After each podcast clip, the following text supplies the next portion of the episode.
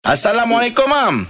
Waalaikumsalam warahmatullahi Okey, Mam, minat soalan pada Nurul Ain. Okey, soalan dia, ada kemuskilan sikit. Adakah benar wanita yang dalam keadaan haid haram berwuduk?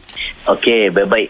Sebenarnya jadi khilaf para ulama mm sebab ada perkara yang mana Nabi pernah bagi isyarat orang yang selepas daripada berjunub maksudnya bersama dengan isteri Mm-mm. selepas daripada dia bersama dengan isteri dia nak tidur maka disunatkan untuk dia ambil wuduk terlebih dahulu betul tak Betul? Maka ada ulama kata orang yang haid pun begitu juga disunatkan juga kalau dia nak ambil wuduk sebab wuduk ni sunat sebelum tidur kan itu antara benda yang Nabi buat. Mm-mm. Jadi berlaku khilaf para ulama.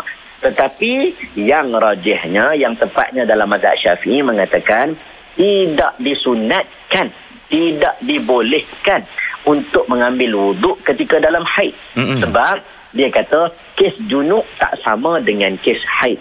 Sebab kes junub tu kalau dia ambil wuduk sekalipun dia tidaklah boleh solat, dia kena mandi dulu. Mm-mm. Ha, tapi dalam kes haid ni seolah-olah dia nak bagi isyarat kalaulah dia ambil hari ni ha, tak lagi besok aku nak kena mandi ni aku dah boleh semayang dah.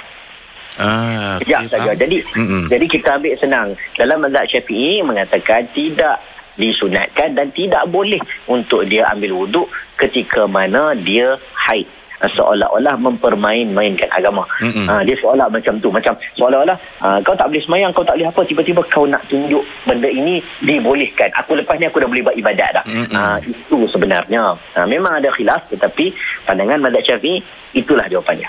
Okey, terima kasih, Mam.